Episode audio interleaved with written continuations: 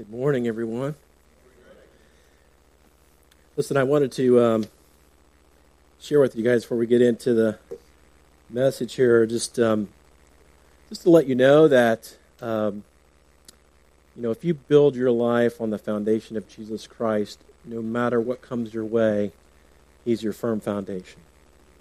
And um, I was uh, listening to a song on the way here today, and it, it just reminded me of that fact. You know, if you if you, like Frank was saying, if you've received Christ's forgiveness uh, or Christ's forgiveness and eternal life that He offers, that He paid for on the cross, then um, you have you can you have a solid foundation in Him, and no matter what's going on in your life, whatever the circumstances you find yourself, that you now know a God who's sovereign, who's in control, even in the chaos, and uh, He's with you in that storm.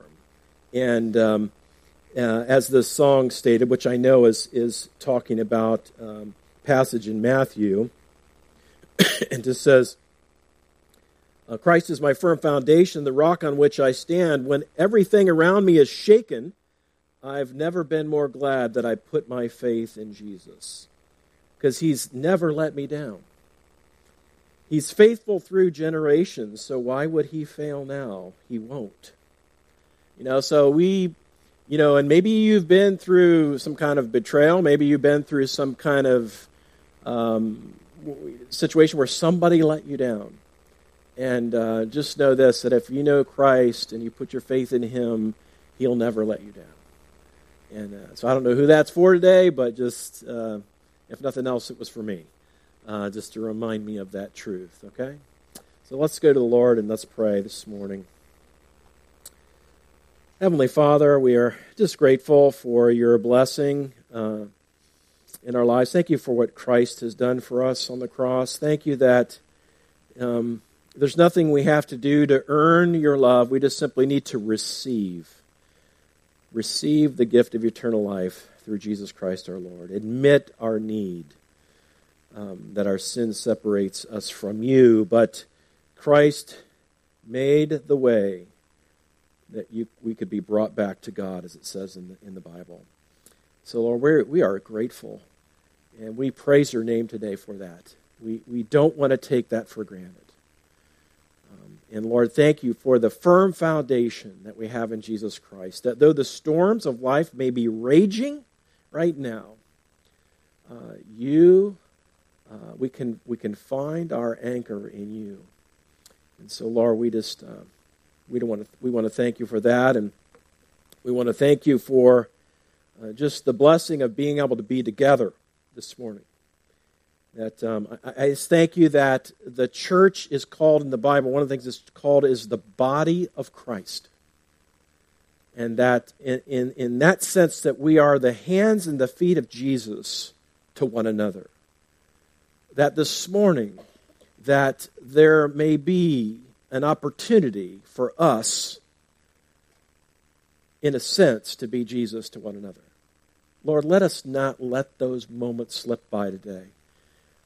The time of singing, the, the, the time of communion, and the time of hearing the Word of God is, is all part of the worship, but also our worship is the time before and after, where we can um, have fellowship with one another, where we can minister to one another. Lord, help us. Lord, use our words for ministry today. After this service today, God, we just pray.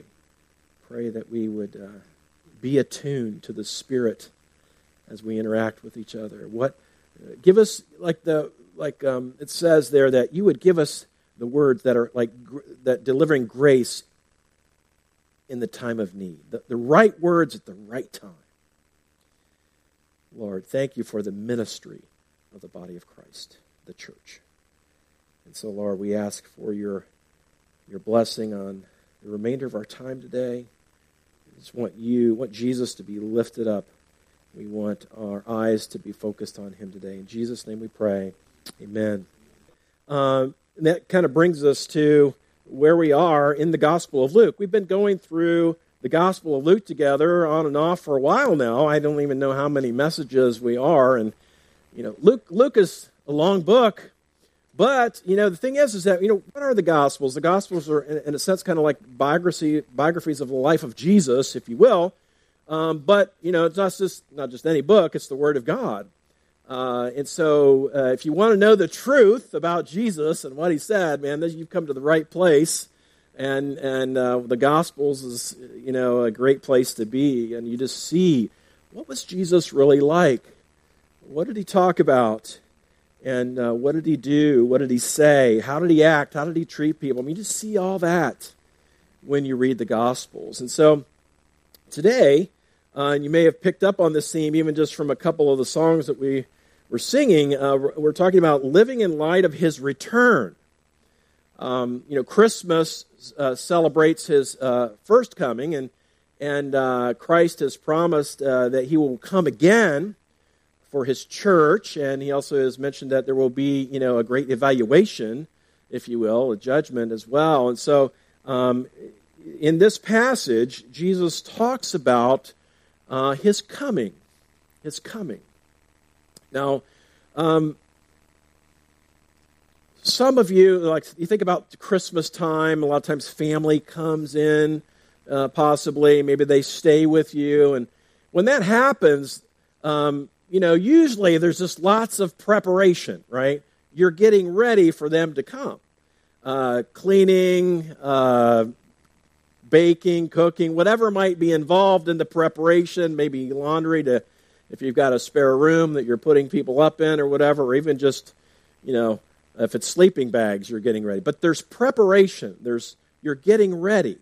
You know uh, that's coming, right? And so uh, today uh, this passage focuses really about um, maintaining a state of readiness, if you will.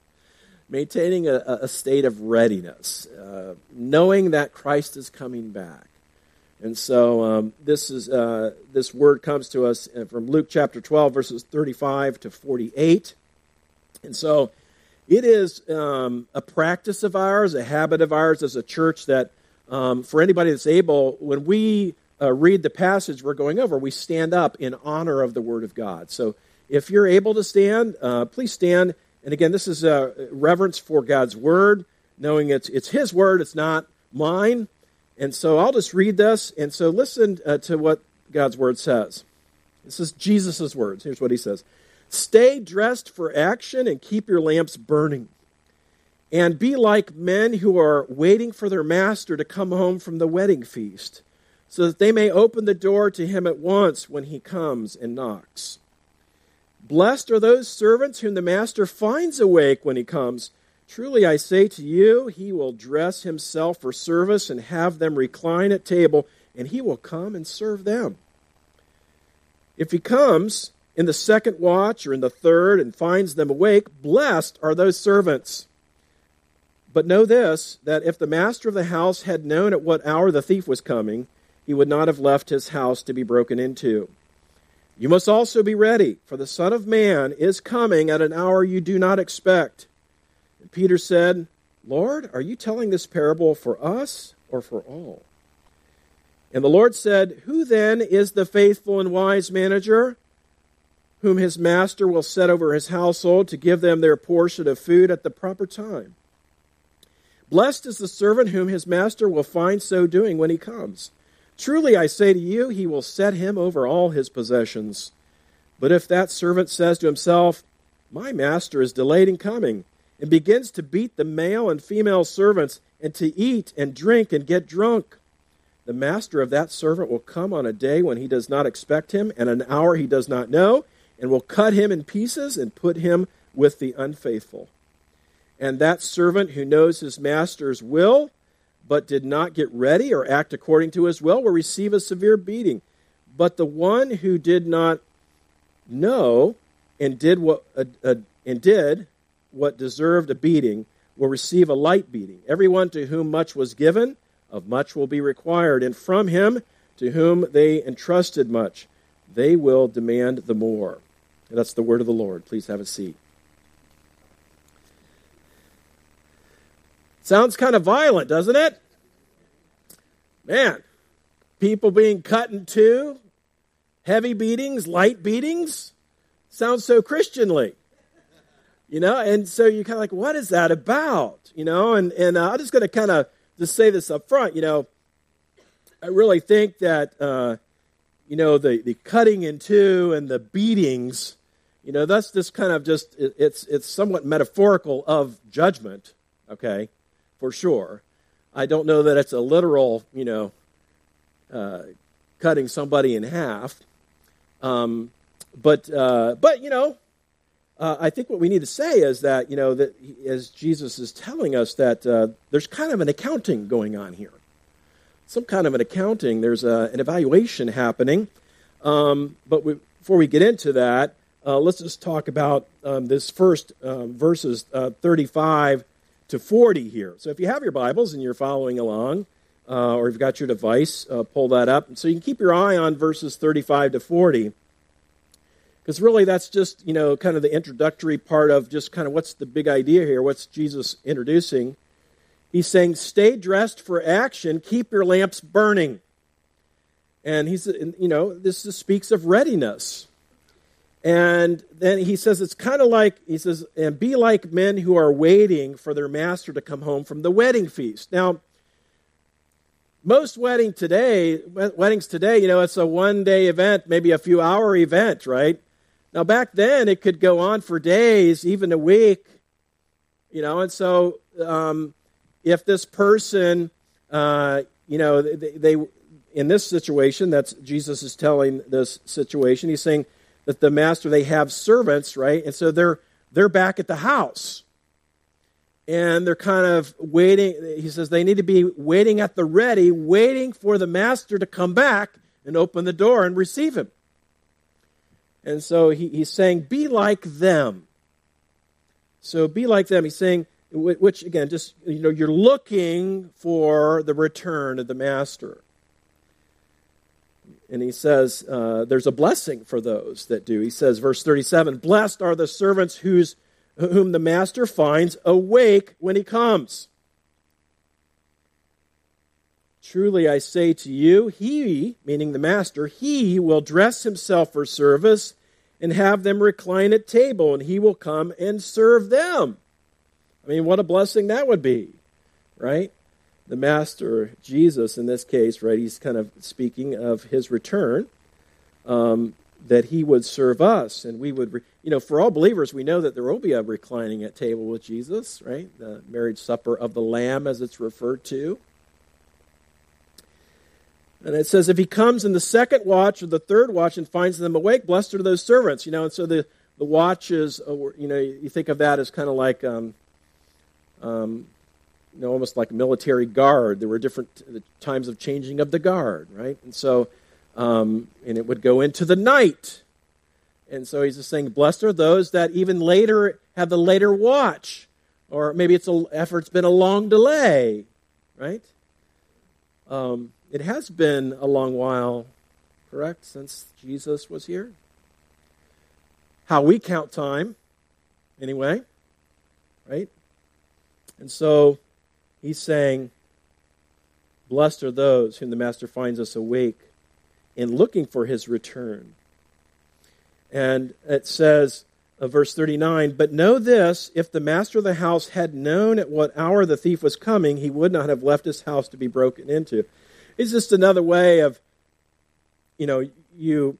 I mean, this kind of this is what I call moto, master of the obvious, right? If you knew your house was going to be uh, a thief was going to come, and you knew when he was going to be there, then there wouldn't be a theft, or at very least there'll be a confrontation, maybe. But you know, and so he's just saying. Um, but what does he say? He says, "But you don't know. You don't. You know when your house, how when somebody a thief comes to your house, you typically don't know when that's happening. And I don't know if that's ever happened to you. It happened to me one time down at uh, when I lived off campus at Ohio State. Um, somebody, uh, Frank was there. Uh, we walked. I think we walked back in. We went out to a movie. We're hanging out, and walked in, and the front door was wide open. My stereo was gone. I mean, they left the four thousand dollar computer alone upstairs. Praise the Lord whatever it was. I mean, all together. I mean, that tells you how thing, things times have changed. That was back in 1984. Um, so, uh, but anyway, and it was kind of a, you know, it was just a surprise, obviously. Um, and, so Jesus is saying, he says, um, you also must be ready for the Son of Man. It's one of his titles. The Son of Man is coming at an hour you do not expect. You don't know. We don't know when Jesus is coming back. And so this is why he's saying you need to be ready. You need to be looking for his return. So this passage uh, is really all about kind of a, an attitude that we need to have. He doesn't give a lot of instruction on what to do, okay, but it's more of an attitude. And I have some thoughts on what we can do based on some other scriptures at the end of the message today, but, but just, just he's just simply saying, you don't know when Jesus coming back. So if somebody tells you the day or the hour when Jesus is coming back, you just know it's not going to be right. Okay?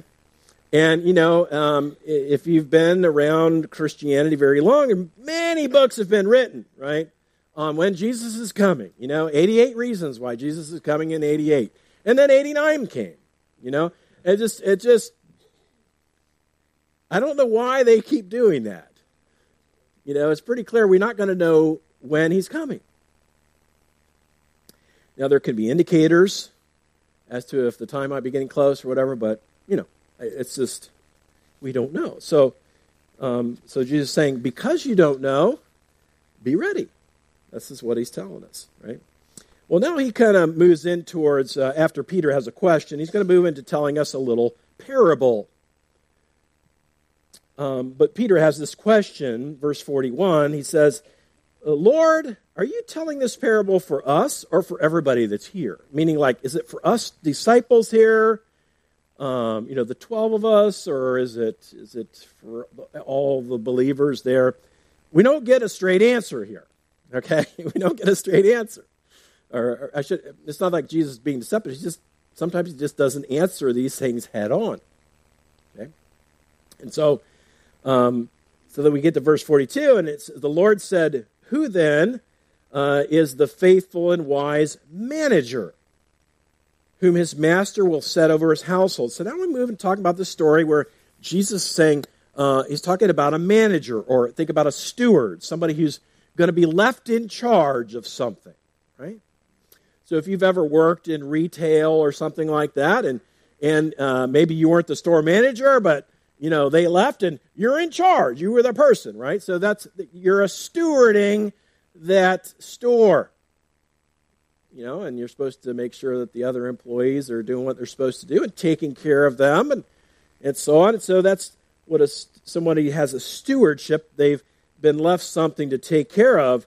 And so um, it is interesting that he does talk about a faithful and wise manager. Okay?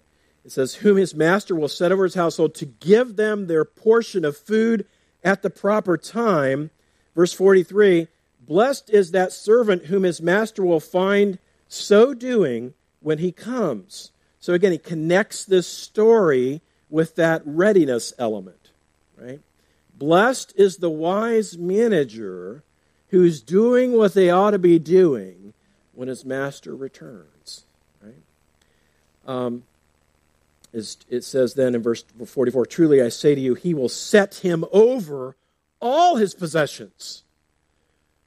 So he's saying if the, if the master comes back uh, and the manager's done a, a good job and has been ready and doing what he's supposed to be doing, it says that the, the master will put him over more after he returns. And um, I, I, think this is, you know, speaking again to the second coming uh, when the Lord returns. And and um, but I do think this is now this is my opinion. You're going to find uh, some some different opinions on this, but I think that um, this this wording on the manager and um, you know, being set over a household and, and giving them their portion of food at proper time. I think this is, has to do with um, leadership, um, leadership of God's people. Okay, because the leaders of in God's people of His house, um, of course, I know that the, the church hadn't been birthed yet here when Jesus said these words, but certainly there were leaders of God's people, right? Religious leadership at that time. And he's saying, uh, what's, you know, when, when Jesus um, uh, was going to leave the earth, right, he would be caught up, um, ascended to heaven. And that between that time of ascension and his second coming, the um, for us, the church has leaders who have been, uh, you know, the, the have been put to care for the people of God. And you see all kinds of uh, analogies or metaphors in the scriptures about this, like uh, shepherd and sheep, right? The sheep being the people of God, and and uh, um, the shepherds being um, the church leaders. And so I, I think that these managers here that he's saying is the church leadership if you apply it to us. Okay. Um, now, if you're not a church leader, you're not off the hook here. Okay. Um, because what he has already said before he got to here certainly applies. You we're supposed to be ready and we're supposed to be looking for his return. Okay. And so, uh, but but I do think that you know so initially, those church those leaders were the apostles, and by extension, church elders and church leaders. And uh, it speaks of you know uh, being masters of God's household and taking care of that household. It talks about feeding them and so on. And so this is, uh, uh I think, a word for them. And so he's simply saying, he says, uh, "Blessed is." Are those servants, those managers who are taking care of God's household well. And that they, sh- you know, that's there is a blessing for them, and and that there is a, a reward is kind of when Jesus comes back is is is uh, you know I, I don't know what your ideas of uh, what happens after Jesus comes back and you know and there's a new heaven and a new earth and there's lots of different thoughts on on the timing of those things. We're not even going to. That's a whole thing, you know. But uh, I mean, it's a good study. It's a good thing to look into. But I'm just saying, you know, we can debate some of those nuances. But the thing is, Jesus is coming back. Uh, there will be a new heaven and new earth, uh, and and so he's saying that uh, there's things to actually do. okay, we're not we're not kind of sitting on clouds with harps. Okay, that's not that's not it. Okay, um, uh, and so but he's telling the saying the church leaders there, I've got I'm gonna as a reward you'll have more responsibility uh, when I come back. That's what he's saying. And so now. Um, and, and, so this is really um, this this kind of moves us into um,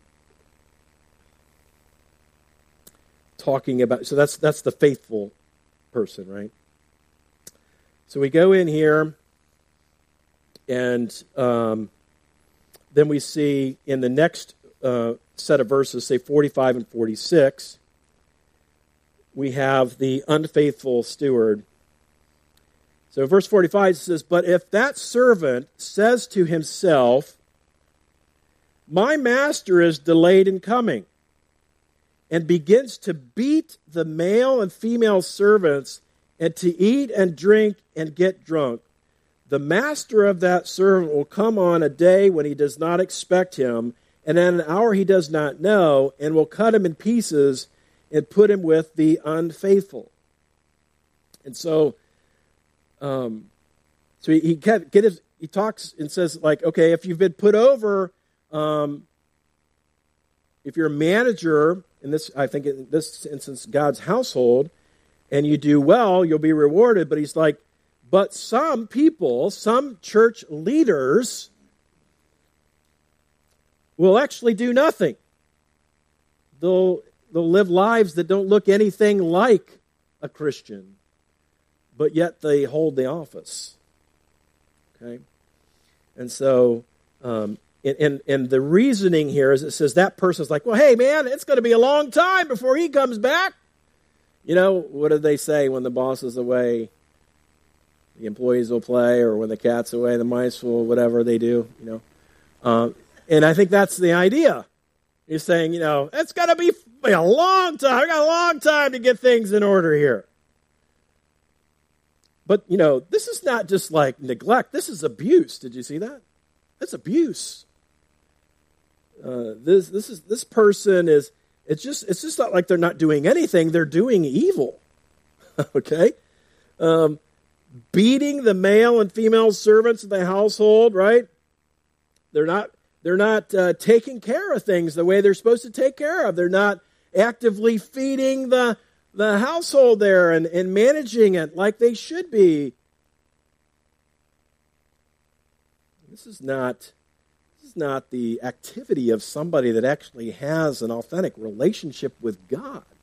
So, you know, there are there are people who sometimes occupy positions, uh, leadership positions in churches that are not really rightly related to God.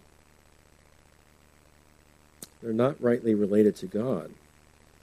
Um, and we, we know, I mean, I, I'm basing this on verse 46 because he says, um, that, you know, the master of the servant will come on a day when it does not expect, and an hour when he does not know, and cut him in pieces and put him with the unfaithful. And that's really, it's, it's akin to the, um, like, put him with the unbelievers. Or another rendition I saw was like, he will be cut off. And uh, Matthew's version of this in chapter 24 is, has a similar wording. Okay?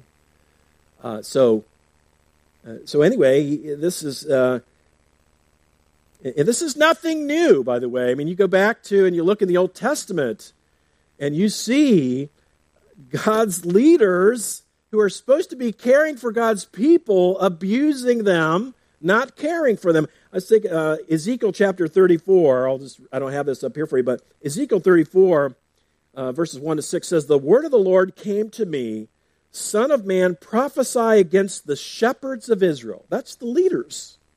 The, prophesy against the shepherds of Israel. Prophesy and say to them, even to the shepherds, Thus says the Lord of God, Ah, shepherds of Israel, who have, who have been feeding yourselves. Should not shepherds feed the sheep? You eat the fat, you clothe yourselves with the wool, you slaughter the fat ones, but you do not feed the sheep. The weak you have not strengthened, the sick you have not healed, the injured you have not bound up. The strayed you have not brought back. This is the job of a shepherd. This is the job of a church leader to feed the sheep. Didn't Jesus, Jesus tell Peter, Feed my sheep? If you love me, feed my sheep. He's not talking about a potluck. Okay? He's talking about feed them the Word of God, feed them the spiritual food they need. And then you see also there in that uh, prophetic word coming from Ezekiel against the shepherds of God what they should have been doing. They should have been caring for the sheep. You know, there's sick sheep that need healing, they need help. There's some that are wandering off. Go after them. That's the work of church leaders to care for the people of God.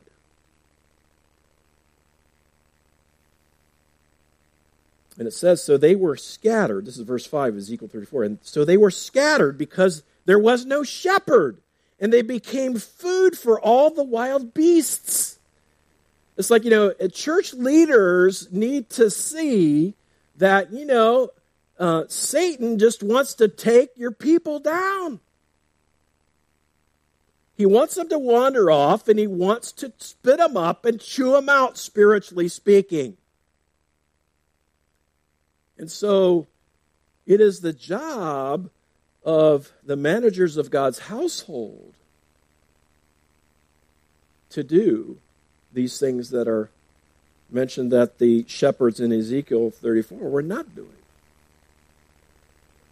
And I think I think that Jesus is referring to this kind of thing back there with the unfaithful steward there in verses 45 and 46. This and and um, it's again, it's not just like dereliction of duty, it's just evil what they were doing.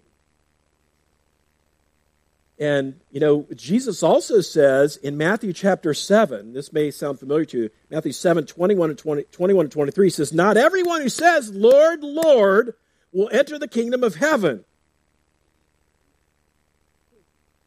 It's focusing on the words there. Not everyone who says, Lord, Lord, will enter the kingdom of heaven, but the one who does the will of my Father who is in heaven. In other words, life, how we live matters. How we live is a demonstration of if we actually have a relationship with the living God. And then he says, so then he starts going in. He says, On that day, many will say to me, Lord, Lord, did we not prophesy in your name and cast out demons in your name and do many mighty works in your name? And then I will declare, says the Lord, I never knew you. Depart from me, you workers of lawlessness. Hey, you know, just because somebody can do miracles in the name of Jesus, in words and, and, and, and even acts of power, sometimes it can be, they can not actually be of God. That's what he's saying. Not everybody who says, Lord, Lord. Not everybody who claims to be a Christian is a Christian. Not everybody just because they did some miraculous things. I think the man of lawlessness is mentioned in the, in the New Testament is going to be able to do some amazing things. Okay. But ultimately, the litmus test of their heart is that it's far from God. And so in this case, Jesus said, um, these people don't have, uh, are not don't have a relationship with God, so they will be put with the unbelievers, even though they held this post, some kind of a leadership position. And so then he goes on. And, and so now everything I've said so far is kind of in that Matthew 24 parallel passage. These next um, couple of verses, verses 47 and 48, are not there in Matthew. And frankly, they present a little bit of a challenge in preaching. More from just like, okay, what does this mean? Um, so I'm not saying there's something wrong with the Bible here. It's just sometimes, you know, in the different accounts, uh, it, sometimes Jesus may have had different uh, renditions. He'd give the same talk a number of different different groups of people, and sometimes maybe include things that he didn't include other times, or sometimes when God was um, impressing upon what the gospel writers should write, they didn't need those couple of statements. But at any rate, here we are, verses 47 and 48, which say, uh, And that servant who knew his master's will, so we got kind of another category here, who knew his master's will but did not get ready or act according to his will, will receive a severe beating.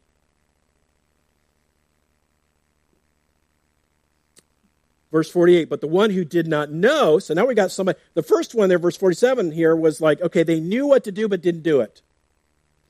Now we get to verse 48 but the one who did not know and did what deserved a beating will receive a light beating.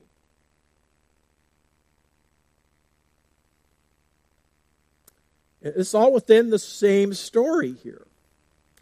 So you know i'm thinking okay well are these guys unbelievers too um, I come down on the side of I don't think these are, because it doesn't say they'll be put out with the unfaithful. But I think there is, a, you know, we're all going to have um, believers. We're not going to undergo, you know, judgment in terms of eternal life or not.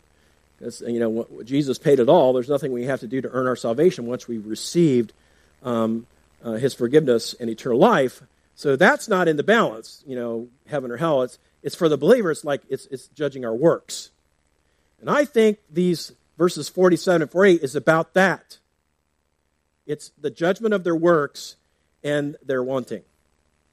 Right? So they're, they're having, they're not, um, you know, these church leaders uh, know what to do, but they're not doing it. They're not pursuing evil. They're not kind of doing what the other person, they weren't beating people or abusing their power or whatever. It's just that they weren't doing what they should have been doing. And then the other person, though, it's like they didn't really pursue to know what it was God wanted them to do. It says they didn't know.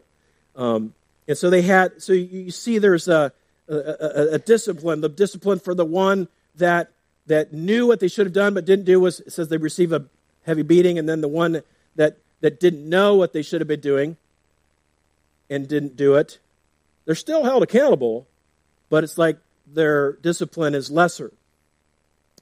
And then we get this statement everyone to whom much was given, of much will be required, and from him to him they entrusted much, they will demand more. There's a higher accountability if you know what you ought to be doing and you're not doing versus if you don't know. But you know, wrong is still wrong. You know, you can't just say, "Well, I didn't know." I didn't know that. That's why I like syllabi. So I'm, I'm a math teacher right at, at Columbus State part time, and I love my syllabus. You know why? It's right there in black and white. All the expectations and my agreement. And so I use copy and paste sometimes from the syllabus. Because somebody will say, Well, I didn't know that. I didn't know there were no makeups for your quizzes or homeworks. And I'll just copy paste. Boom. There you go. Sorry. Yeah, you sound like you don't. Nobody wants to take my class now after I say all that. You sound like a, boy, what a jerk. You know. Actually, I will say my rating on Rate My Professor is pretty good. Okay. Not that it's all about that. anyway, yeah. Who, did you even know there was such a thing? Some of you guys that went to college like 20, 30 years ago, right? We didn't have the benefit of RateMyProfessor.com. I wish I had. Okay. Uh, but anyway, it's kind of like, well, so ignorance is no excuse, right? Uh, church leaders, we have be all about, you know, we continue to pursue God and know Him and the knowledge of His will.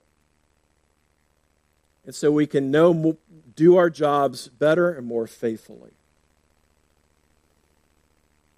And, you know, I, I think there is application for anyone here. It's like, you know, if you're a believer, you know, you're, you, God's going to, as you, every time, I think about every time I hear a teaching, as I take something in, I learn it. You know, that's something that I, I know now, right? And so, uh, so we have this, the, these individuals here, and again, I, again, I, I'm, I'm coming down. So there are some people who think all, you know, the the one who is just totally evil, and then the other two are just all going to hell. And there's different. Some people use that as a justification, like there's different uh, levels of punishment in hell. Okay, I understand that. I disagree with it because I, I again I, I think verses 47 48 don't mention that they're going to go the way of the unfaithful, like the first one did. That's that's my reasoning. You know, I'm not going to go to the wall for it, but I, I think that makes sense to me.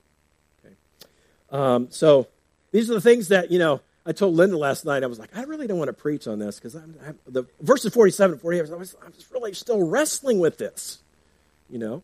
But that's the reality. That's the beauty of going things verse by verse. You don't, you know, you don't get to skip the hard parts. But I can acknowledge to you that, you know, some things are hard to understand. Um, now, there is some other uh, connection with this kind of thing in the in the New Testament. I want to mention this to you, like in terms of um, you know, this I mentioned this kind of grand evaluation that believers were undergo. And in 1 Corinthians chapter 3, verses uh, 10 to 15, I'll read for you. 1 Corinthians 3, 10 to 15, um, has similar language.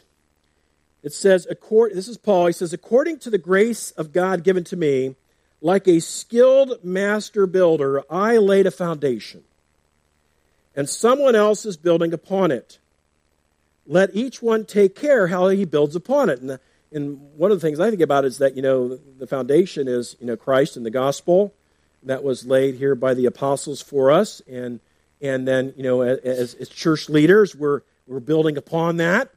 And, and so uh, we need to be careful. It says, take care how one builds upon it, for no one can lay a foundation other than what is laid, which is Jesus Christ.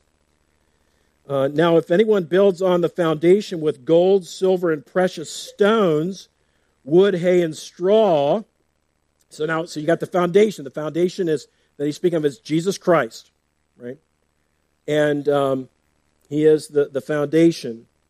um, of our lives as believers and uh, the church, right? And so then he says, then he says, well, whoever does build upon that, um, you can use different kinds of materials, right? He's saying um, gold, silver, precious stones, wood, hay, and straw. Verse 13, each one's work will become manifest. In other words, it will be revealed. It will be evaluated. Um, for the day, for the day, and in the ESV it's capital D. In the day, uh, for the day will disclose it, because it will be revealed by fire, and fire will test what sort of work each one has done. Right? So it's kind of like you put put our works um, on this table, if you will, and he's saying there's they're made up of different things. And he says it will be revealed what they are on that day, and fire will test it. Well, which one, which things are going to last? The things you know, you think about the things that are are uh, straw and wood, and hay, that's going to get burned up by fire, right? But the precious metals and the stones, those are going to remain, right? And so I, I think what he's saying, you, you kind of put that kind of thing uh, relate it back to those last two verses of our passage in Luke 12, and I think it relates in that there, you know, the discipline, I think, the discipline that those individuals receive, the beating and the light beating, is just uh, a way of saying, you know, that's going to be burned up. You know, they're going to suffer loss in that way. And, and the passage in Corinthians goes on to say, um, if anyone uh, if, if the work that anyone has built on the foundation survives, he will receive a reward. So there's rewards. If anyone work is burned up, he will suffer loss, though he himself will be saved. So again, you know that that judgment there, that evaluation there, has nothing to do with heaven or hell. He'll be saved, but you know, it says there'll be a sense of loss right? Of the things maybe we spent our time doing that didn't have really much eternal value, right? Or in the context of the church leaders, where we're talking about back in Luke 12, right? That the fact that they knew what they were supposed to do but didn't do it, didn't feed the sheep, didn't protect the sheep, didn't go after the lost sheep. Well, that stuff's going to be the stuff that's burned up. The stuff that they did do right will be the things that will remain, will be rewarded. So in verse 15 there in 1 Corinthians 3, it says, If anyone's work is burned up, he will suffer loss, though himself be saved, but only as through fire. And so, so you know, he, he starts off and he tells us this whole thing about, about um, to be ready. Right? And that we all ought to have the attitude that he could come at any time because no one knows the time. And we ought to live our lives in alignment that he's coming and that we will have to give an account. Whether you be a church leader or not.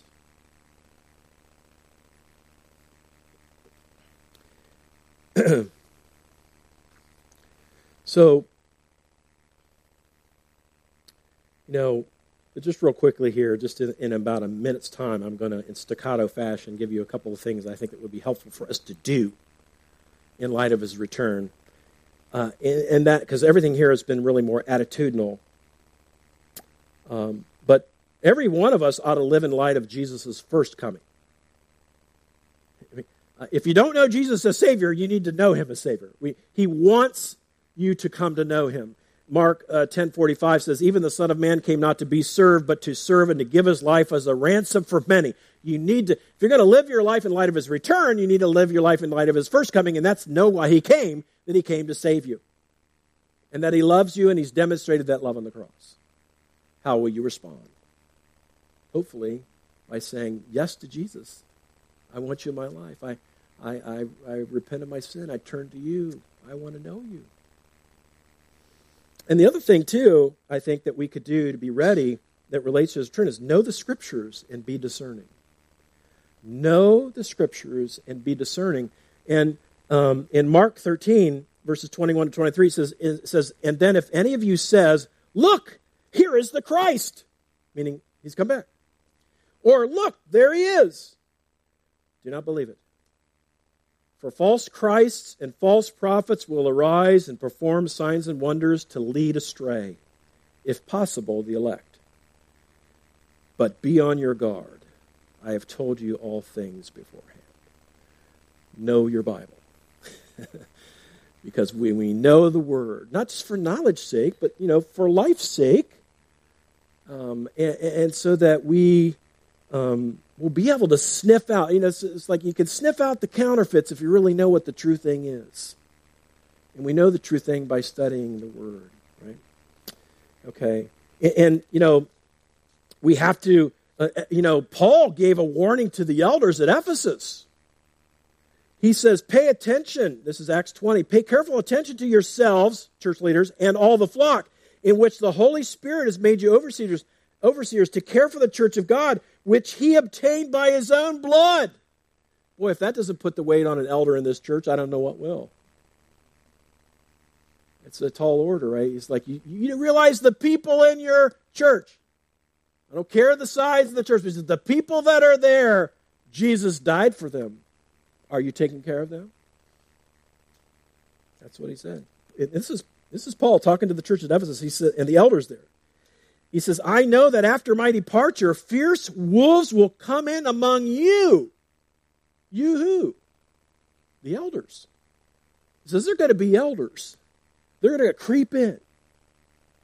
And they're going to be like wolves. Wolves will come in among you, not sparing the flock. And from among your own selves will arise men speaking twisted things to draw away the disciples after them. That's why we all need to know the Word of God. So if somebody up here starts saying things that are off, we can challenge that because we know what it says, right? Last thing here, just mention uh, is to, what we can do is to continue to grow in grace and godliness until Jesus comes until he comes back. As we're waiting for his return, we should continue to grow in grace and godliness. Titus chapter 2, verses 11 to 13 says, For the grace of God has appeared, bringing salvation to all people, for all people, training us to renounce ungodliness and worldly passions and to live self controlled, upright, and godly lives in the present age, waiting for our blessed hope the appearing of the glory of our great God and Savior Jesus Christ. You see that end, the tag on the end of that? He's like, this is what you're supposed to do while you're waiting, while you're hoping. You know, you might be in a situation today, you're like, hey, now would be a good time, Jesus. I'm ready. Right? But he's saying, while we're waiting, that we should grow in godliness pursue growth in godliness and becoming more Christ like.